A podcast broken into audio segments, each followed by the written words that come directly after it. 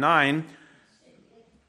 We are today, I actually changed the title of the sermon because I actually changed my whole sermon this week, um, which is not something I do usually. Usually I write well ahead of time um, because that's just kind of how my mind works. I like things to percolate around a bit.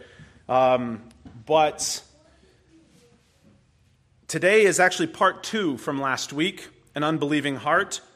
Uh, only six verses, or excuse me, only seven verses this time, but it is, uh, it is one of those passages that really wraps up everything that came before. And last week we had quite the extensive narrative with regards to the man who was born blind, whom Jesus healed with creative power by spitting on dirt and creating eyes out of dirt. Remarkable uh, creation ability. And we saw that applied to the way in which John is showing us to respond to the gospel of Christ. The word and the works of Christ are to be responded to in a certain manner. And then we also saw that contrasted with how the Pharisees were responding. There was, there was no way and nothing that could be done that would bring them to admit that Christ is indeed who he says he is and that he is worthy of their full acceptance and faith. John includes this message, we talked about it last time, specifically so that we can analyze our hearts as readers of this great book. Remember, John, everything he is writing is spending it so that you, reader, might believe and live. Every reader of the Gospel of John throughout history has been faced with whether or not they have a believing or an unbelieving heart. And I will bring that to us yet again today because here we will see the outcome, because there's an epilogue to the story that the last verses of chapter 9 give us. And it does a call back to everything that happened. Well, you're going to see it. Um, and here we have Jesus coming back to the man who is healed of his blindness, and he asks him a very special question. And here is the delineation between how the world turns. So I want you to stand in honor of God and his word and join me not that long of a passage today, but boy, does it have ramifications. John 9, 35 through 41. Remember at the end of the last story, the blind man was cast out of the synagogue. Verse 35 is where we pick it up. Jesus heard that they had cast him out. And having found him, he said, Do you believe in the Son of Man? He answered, And who is he, sir, that I may believe in him? Jesus said to him, You have seen him, and it is he who is speaking to you. He said, Lord, I believe, and he worshiped him. Jesus said, For judgment I came into this world, that those who do not see may see, and those who do see may become blind. Some of the Pharisees near him heard these things and said to him, Are we also blind? Jesus said to them, If you were blind, you would have no guilt. But now that you say, we see, your guilt remains. Father, we seek to understand and love this passage. We know that both are outside of our grasp. Without your Holy Spirit bringing illumination to our hearts and life and light to the dark recesses of our imaginations. Father, we pray that your Spirit, who inspired these words so many years ago and preserved them throughout the history of your church, may He illumine them to our hearts this day. Father, not only that we seek to understand these things and that we understand them fully, but Father, that we would love your word, a far greater miracle. Father, that we would seek a, another miracle in its wake, that each other would love your word. We pray this for all of us here. We pray this for those who are not able to join with us. We pray this for your church in your Son's name. Amen. You may be seated. Now, it's nowhere near as long as the one from last week. The one from last week is extensive, uh, but it is certainly a follow up, as you can see. After the fact of what had happened, Remember, the story is that this man who was born blind, Jesus came along his way. Everyone knew who he was. He was a beggar sitting outside the synagogue. All this was going on. Jesus comes up to him and he heals him in a very unique way by spitting on the ground, mixing up mud with his spit, and slathering it on his eyes and saying, Go to the pool of Siloam and wash, and then come back. And he came back seeing, and then the Pharisees could not have that. They didn't know what to do. This guy has been in, the, in front of the synagogue. He's, he's a grown man. He has to live with his parents, it most likely is. He's probably somewhere between 30 and 40 years old, the way it's written. Everybody knows who he is, and now everyone can plainly see that he is the man who was born blind and no longer is blind. The Pharisees cannot have this kind of response to it because if it's so, then they are wrong about Jesus. And so they have to find out who this guy is. You're not the one who was born blind. There's no way because you can see. And he's like, Well, yeah, yeah. And they said, You know what? We don't believe you. We're going to go to your parents. So they go to his parents, same synagogue. You, is this your son that was born blind? How is it that he can see? And they go, Yeah, he's our son. Yeah, he was born blind, but that's where the answers stop. We don't want to be thrown out of the synagogue. He's of age. Go ask him. So go back to him. Tell us straight up. We know this man's a sinner. He can't do it. And the guy is just flabbergasted at their response. He comes back and he goes, You know, what an astonishing thing. You have to know that opening the eyes of a blind man is not something that has ever happened since the creation of the world. That is a specifically unique, creative act that only Christ did up to this point. And in this story, what ends up happening, I don't have to tell you. We were here, we worked through it all. The Pharisees get straight up nasty with him after he says this. He says it in verse 32 Never since the world began has it been heard that anyone opened the eyes of a man born blind. If this man were not of God, he could do nothing. They asked him and said, You were born in utter sin and you would teach us. And so they cast him out of the synagogue, the first man in all of history that was healed from a condition born blind.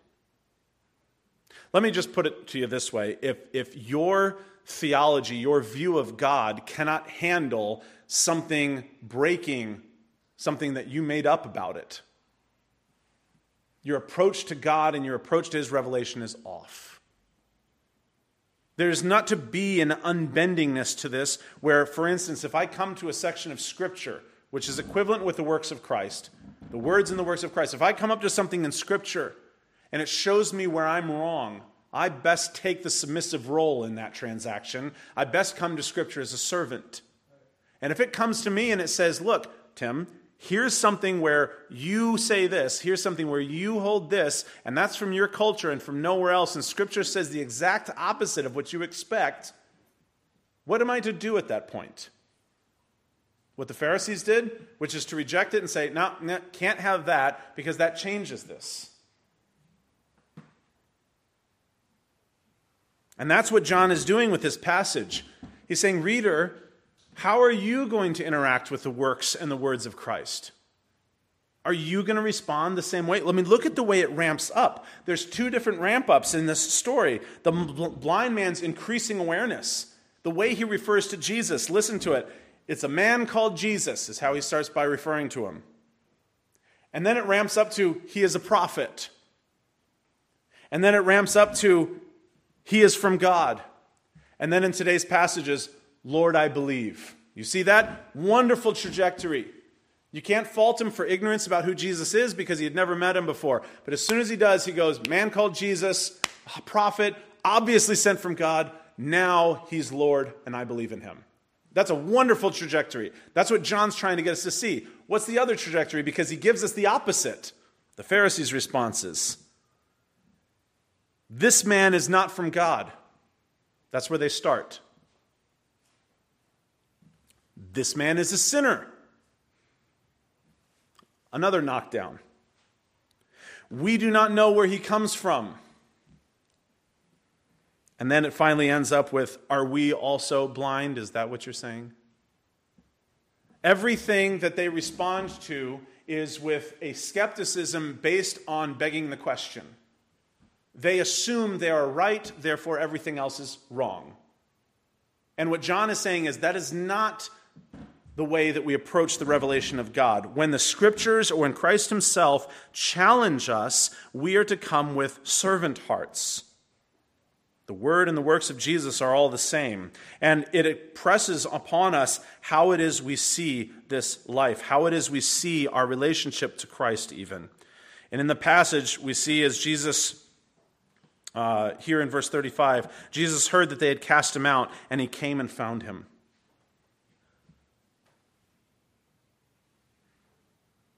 Don't pass by that phrase too quick. Don't, don't pass by that too quick. This man's entire life just got undone. He has, even though he can see now, no marketable skills, no job. And in the day he was healed, and in the day he believed in Christ, in the day he could finally see where his parents wouldn't even take his side because they backed down in cowardice. In the very day that changed his life, he was thrown out of his community, thrown out of his synagogue. The only skill he had was begging. Now you can see that's fine, but it's not like you can immediately go into woodworking or construction. He doesn't he's never used his hands for things like this. And so he gets put into a situation where he is absolutely still hopeless. And if he is to continue living with his parents, they would be cast out of the synagogue. And so now I'm going to go into opinion or conjecture here, probably had to leave his parents' home.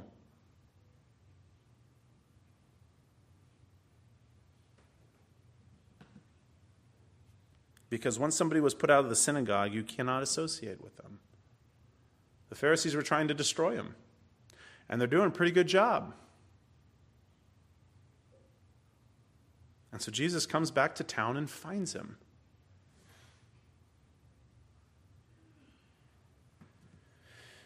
Jesus heard mention that they had cast him out, and he came and found him.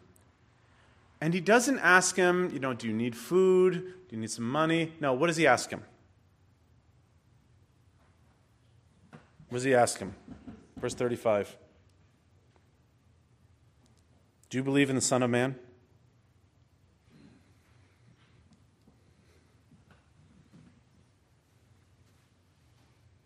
Does that strike you as an odd question? That strike you as an odd thing to ask in that situation? He was just cast out of the synagogue. His community is over, his family has to separate from him. And Jesus comes and is talking about theology? Why would he bring this up? For those of you who are familiar with the prophecies of the Son of Man from Daniel 7, it should start to make a little bit more sense of what Jesus is suppressing upon him.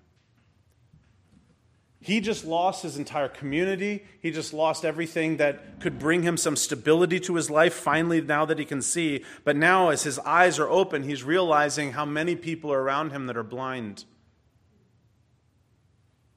And Jesus comes back and finds him and just talks to him about the Son of Man. Now, Jesus has never spoken to anybody yet in his ministry with this level of clarity about who he is. Nobody. He has said things before Abraham was, I am. That is a direct claim to divinity, but not with this specificity. He calls himself the Son of Man here in this passage, and what he is expressing to this man is, Do you believe in the Son of Man? And it's a callback straight to Daniel 7. The Son of Man is someone who is of the children of mankind coming and being presented before the Ancient of Days and taking the seat of the throne of God. Humanity being risen on some level to the level of divinity in some amalgam that we couldn't figure out until Jesus came.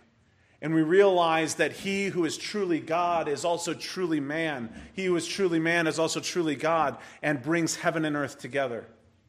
And so, what he's expressing here is saying it is not so much that you were just cast out of this community, you've joined to the Son of Man. And there's a community in heaven far grander than all of this. Do you believe in the Son of Man? Now, this man who was born blind, who is now able to see, does not say no. He comes down and goes, Tell me who he is. Uh, you're, you're the one who can heal a man born blind. Let me know who the Son of Man is. I'm all in. because the synagogue threw me out. My parents won't even defend me. My teachers, my Bible teachers, won't even defend me. I am alone in the world. Who else would I go to?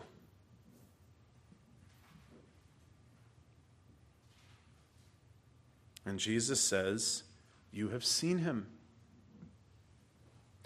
Not only have you seen him, which is, by the way, a statement of seeing for the blind man with regards to his spiritual vision here, but it is he who is speaking to you. You're looking at him. And Jesus directly claiming to be the fulfillment of the prophecy from Daniel 7. The one in whom all of our hopes would one day rest, the one to whom all allegiance will be given, the one who bears both marks of divinity and humanity. And he is expression of this man, the one who's you're expecting, the Son of Man who's going to unite heaven and earth, you're looking at him.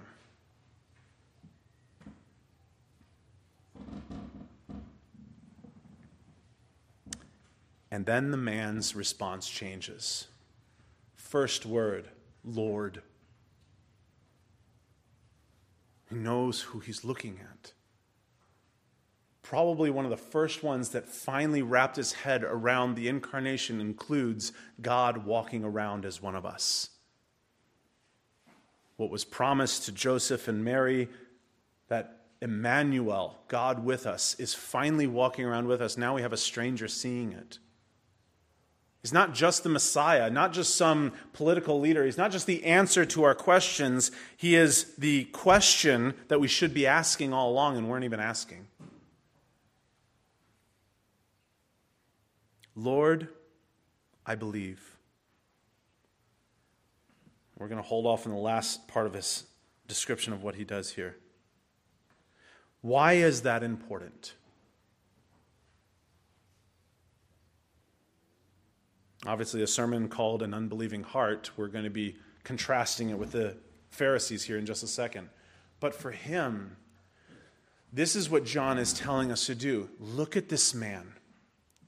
Look at his belief. Look at where he goes with the information about Christ. Look at how he treats it.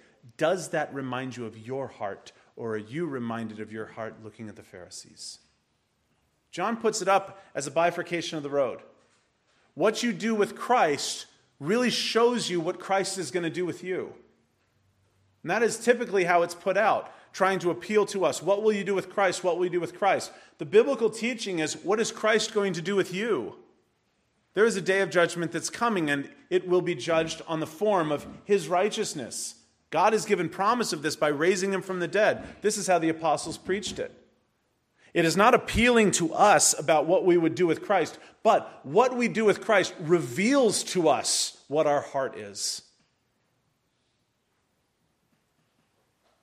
If Christ is easily cast aside for the betterment of something that is more familiar to me, if we would rather a Christ that's all jokey and happy rather than a Christ who is angry with sin to overturn money changers' tables and angry with unrepentant hearts to the point of calling down judgment and woes to Bethsaida and Chorazin, and we would rather just somebody who's nice and has kind eyes and everything else is good and he doesn't condemn anyone.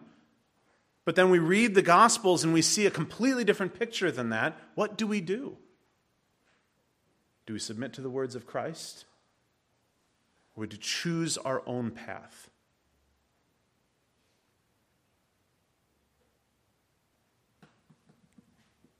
Jesus, when he finds this man who was healed of blindness, asks him if he believes on the Son of Man. The man asks who the Son of Man is, and Jesus reveals to him that it's him. And the man responds by calling Jesus Lord and worshiping him. Christ's question is about his belief. And he answers back and says, Lord, I do believe. He says it is just about his identity. And I think this is one of the things I got so wrong growing up in the church. That belief is just agreeing that Jesus is who he says he is. It's not that, it includes that. But believing on the Lord Jesus is so much more than admitting who he is.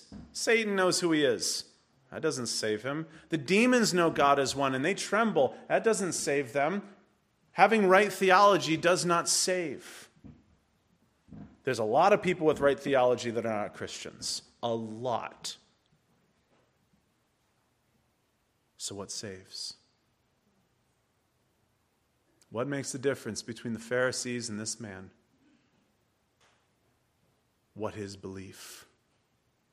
Isn't that an important question if you're in this passage? And when we see John, what does he say? That you may believe and live.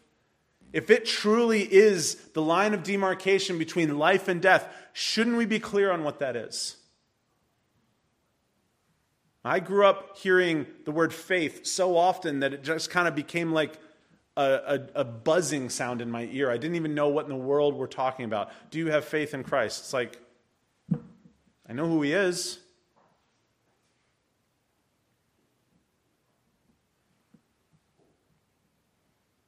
Faith, let me ask it in the Old Testament way. Do you trust the Lord with all your heart? Do you lean not on your own understanding and acknowledge the Lord in all your ways, and he will direct your paths? Let me put it in the New Testament ways. Believe upon the Lord Jesus Christ, his death and his resurrection, and you will find life. The New Testament teaching on faith is simple. It includes agreeing with these things, knowing what they are, knowing who Jesus is, admitting that they are true, and then committing yourself to them. Let me give you a classic picture of it a chair. Me believing that it is a chair and just saying, Yep, I know it's a chair, is not me sitting in the chair. Let me give you my picture of it. You're in a shipwreck, floating around the sea. It's all this random wood floating around you things that might be able to float a little bit but cannot support you. And then there's a lifeboat that kind of drifts by. Tell me, please, what faith is in this situation. Going up to the lifeboat and saying, Oh boy, that's a lifeboat. What a nice lifeboat. Look at, look at the woodwork. It's really pretty. It's got all this stuff. It's, it's waterproof, it's sound, it's floating. Best lifeboat ever. Knocks on it, it's great, and you just stay floating in the water next to it. I fear many people in churches are in this situation. Look at that beautiful lifeboat. Look how marvelous it is. Is the best lifeboat, only lifeboat for me. Knock on it and just kind of sit there and float next to it. I'm, I'm safe right here. Meanwhile, under the water, there's sharks circling around you. Faith is not admitting that Christ is a good Savior. It is not agreeing that He truly is. It's getting in the boat. Only then will salvation be had. It's the picture of the ark all over again. You can be next to the ark, but that's not going to save you from the floodwaters. It doesn't work like that. You can be next to the rock and still standing on sand. It's not going to save you when the waters come and the winds blow. Faith is getting into the lifeboat, and faith is a gift. It is not something we manufacture. Naturally, we don't want to get in the lifeboat. We want to see if we can tread the water. We want to see if we can find a piece of driftwood that's sufficient enough for us so that we don't have to answer to the maker of the lifeboat. We want to save ourselves. And the picture is that the Pharisees are here floating on little pieces of driftwood, trying to keep their heads above the water and saying, Don't get in the lifeboat. We know that that's wrong because it's nothing like ours. Right? It's nothing like yours. It's so much better. It's so much better. And they're saying, We will cast you out of the synagogue if you get into that lifeboat. And he's just like, I'm already in it. And he gets cast out of the synagogue. What of it? And what Jesus does is he comes in and says, and you can hear the subtext here. The man must have been absolutely freaking out about his life. I have no marketable skills, I have no community, and I have no family, and I have no home. And Jesus walks up to him and he just asks him one question Do you believe on the Son of Man? And he's like, I don't even know who that is. There's only one thing I know I was blind and now I see. And Jesus says, It's me. You've seen him. And it is he who is speaking to you. And he answers back and says, Lord.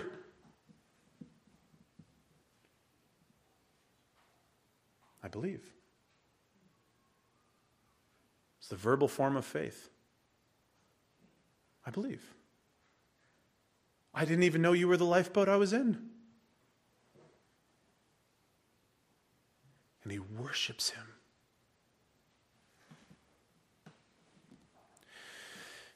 Every time a servant of God is worshiped, such as Peter by the Romans, or such as the angel by the Apostle John, they stop the worship in its place because worship is owed only to God. Notice what is not stopped. Both giving him the terminology in the Greek, Lord, from the Septuagint translation, it translates the Hebrew word Yahweh, I believe. And he worships him, the one whom he had heard spoken of in the synagogue since he was a child.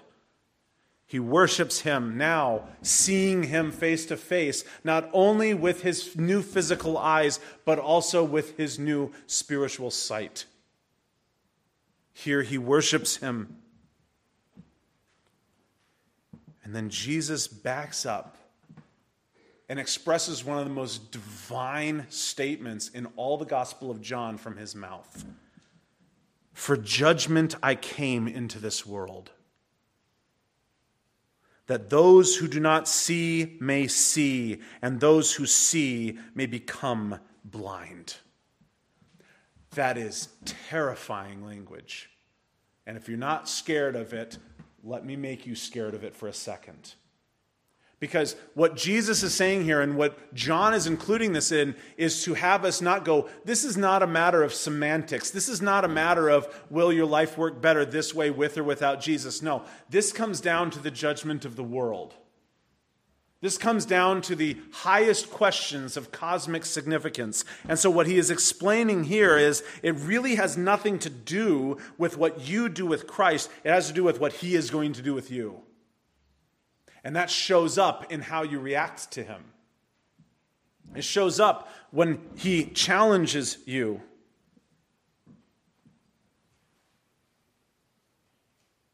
This is the discussion of Christ's judgment, and he is as clear as can be. Those who do not see, let me add my parenthetical here. Those who are waiting on the Lord and his word. They couldn't see the future. Jesus looked like every other man walking around in Israel that day. They couldn't see the ramifications of what he was doing. They didn't know about the salvation of the Gentiles. They were blind, but they admitted they were blind. We depend upon the Lord for the outcome of these things. Don't you know the same thing of your own life, Christian? Do you know the future? Do you even know what this week will bring? Next? Next year? What sufferings? What joys? What heartaches? We don't see. We depend on the Lord for these things. Those who do not see, those who are waiting on the Lord and His word, they will now see. And it's why Jesus extends what has been a story connecting him to the creation, now he extends it to the other side and says, For judgment I came into this world. And as a bifurcation in humanity, those who don't see will see because I'll give them their sight. Those who are content with their sight, I'll make them blind. You say, My life is fine. I don't need Jesus. Fine. Good luck with that. And Jesus does the exact same thing here. He says, if you are content with your sight, I will make you more blind. And you say, well, that seems mean. That's why he gave parables. You want to hear it? If you don't believe me, it's in Scripture, Matthew chapter 13. you can turn there if you want. You can just listen to it if you would like. Jesus has said this throughout his ministry as to why he's doing these things. Matthew chapter 13, starting in verse 10. The disciples came and said to him, Why do you speak in parables? Subtext is parables are hard, they're complex, they're not clear, and not everyone understands you. And he answered them and said, To you it has been given to know the secrets of the kingdom of heaven, but to them it has not been given. For to the one who has, more will be given. And he will have an abundance, but from the one who has not, even what he has will be taken away. This is why I speak to them in parables, because seeing they do not see, and hearing they do not hear, nor do they understand. Indeed, in their case, the prophecy of Isaiah is fulfilled, saying, You will indeed hear, but never understand. You will indeed see, but never perceive. Notice the same overlaps. For this people's hearts has grown dull, and with their, eye, with their ears they can barely hear, and with their eyes they have closed, lest they should see with their eyes, and hear with their ears, and understand with their heart, and turn, and then I would heal them. But blessed are your eyes, for they see. Blessed are your eyes, for they hear. For truly I say to you, many prophets and righteous people longed to see what you see and did not see it, and to hear what you hear and did not hear it. Did you get it? I speak in parables that those whom I'm giving sight to will see, and those whom I'm not will not. The bifurcation right through the heart of Jerusalem. And all of it is dependent on what Christ is doing. All of it is dependent on what we see, what we are content with. We see it even when it comes down to whether we see our sin as a major problem or not. If you think your sin is not a major problem, you're not going to be looking for a Savior. Jesus says this also in the context of the Pharisees. He says, Those who are well, those who see themselves as healthy, don't need a physician. You think your problem of sin is not that big of a deal, you're not going to think I'm that big of a deal. Only those who are sick need a physician, and since I am the great physician, I'm here not for those who are well, but for those who are sick. You think you're seeing enough? You think you have enough spiritual insight that you don't need the word and works of Christ? Fine. Fine. You continue and see the outcome of that. And John is facing us head on with this. He's saying, if you think that in seeing you're going to be able to do this, you're going to find yourself just as blind as the Pharisees who could see rather than as seeing just like the blind man only because of Christ. It seems like a strange knot. It's really not that complicated. Either Christ is your solution or you are. That's it.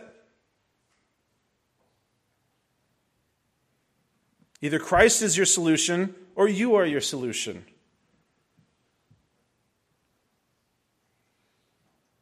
He says this to them even at the end, and we're going to work our way there. Verse 39 For judgment I came into this world that those who do not see may see, and those who see may become blind. Some of the Pharisees near him heard these things, and they said to them, Wait, are we also blind? And Jesus then turns the whole thing directly focused onto sin. If you were blind, you would have no sin. But now that you say we see, your sin remains. Some of your Bibles probably translate that guilt. It's the same word. Now he connects their inability to see his revelation, his words, and his works as revealing that sin is still the dominant force in their hearts. If you were at least to admit that you were blind, your sin would be forgiven, just as this man. But now that you say, we see, your sin remains. That's no small matter. That's the center of the gospel. Either you are the answer to your life and your issues, or Christ is. And if you think all the answers lie in you, then you is all you will ever rise to. And that's a sad state. The Pharisees could not bear the idea that somebody was higher than them in authority or in theology or in correctness or in anything else. And it turns out they were exactly wrong. but they couldn't rise above themselves. But if you think your answers lie in God, then God becomes your goal rather than yourself. He becomes the one who is teaching you rather than you just trying to digest this world on your own. You won't be able to do that, it'll eat you alive. This world will eat you alive and spit you out. And what Christ is expressing here is you are not sufficient in yourself. If you think you are sufficient in yourself, you're going to learn that you are blind. Now, when it comes to salvation, it's the exact same thing, and he connects it directly with sin. If you think that you can fix your problem of sin, good luck. Sin will eat you alive. You may be able to overcome it for a day or for a week, maybe even a year, but your life is much longer than that. And the real issue is not the sin that's going to encroach upon you, it is the one who is sent into the world to judge it directly. And so, what he's expressing here is this idea that if you think that you can solve the problem of sin, then you have no reason for Christ. And he is going to, in his teaching, push you further away from him. It's the purpose of the parables. Even what they have will be taken away from them. What confidence they have in their own sin. So, what does a believing heart look like? That's what the unbelieving heart looks like. What does the believing heart look like?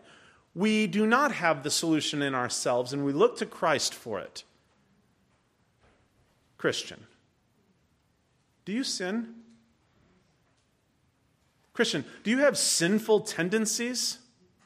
Well, that sounds too nice. Christian, are there some days that you love your sin in secret?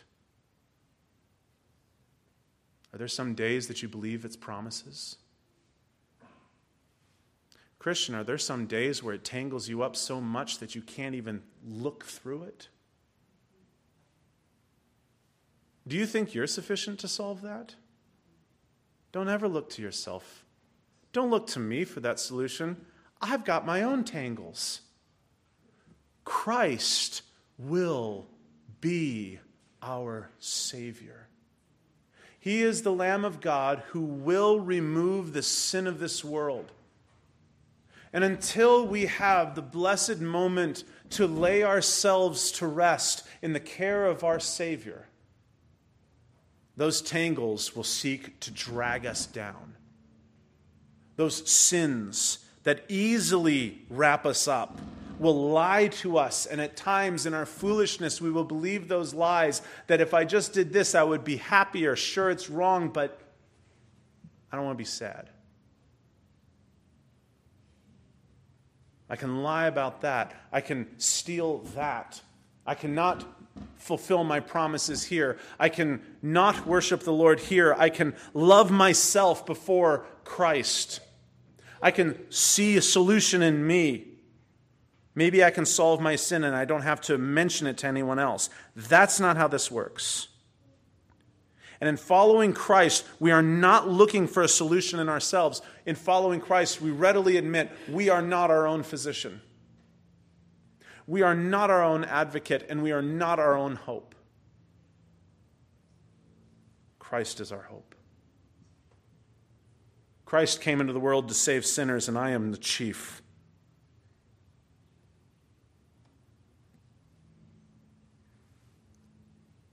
golly, look at the promise of that last verse.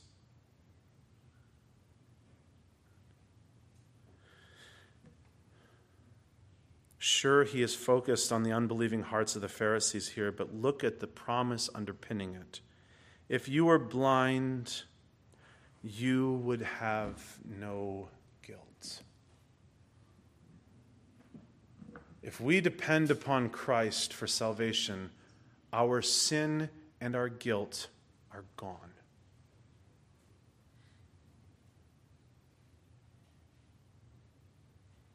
There are some in the church's history that have denigrated that teaching and said, if you say that to people, then they will just go out and sin all they want.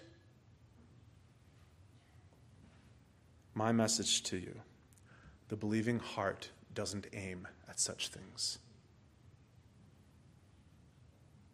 The believing heart aims at Christ and says, while He is my righteousness and my Savior. I do not seek to take advantage of these things, but instead to serve Him out of a clear conscience. We do not look at ourselves for definition or clarity or salvation. We will always just be us if we do this, alone in the dark. But Christ, who is our light, has appeared. And he shines into our hearts, and he does throw, so through his word, and he does so at his discretion, and we are ever thankful. Christian, if you are saved this day, and trusting in Christ, you have a great deal of thanks to give to a God above. Because it was not you who first loved, but it was Him. And it was not you who first saw, it was Him who came to town looking for you. You personally, by name, sought you, gave you sight, gave you repentance and faith, and a rock to stand on. Don't set it aside for yourself. Don't find solutions even for the Christian walk in yourself. That's why we're given the Spirit of God. That's why we're given one another, so that we can remind each other that the center of all of these things is not you, it's not me, it's not this church. It is Christ and Him crucified. And one day, He will take the sin of this world and rid us of it. And until that day, let us strive together to serve this Lord. And if you have sinned, excuse me, and since we have sinned, let us not lie to ourselves. Let us confess it. And let us enjoy the joy of our salvation. Let's pray. Our Father, we thank you for this day. We thank you for your word. We thank you for the testimony of your Spirit. We thank you, Father, for believing hearts.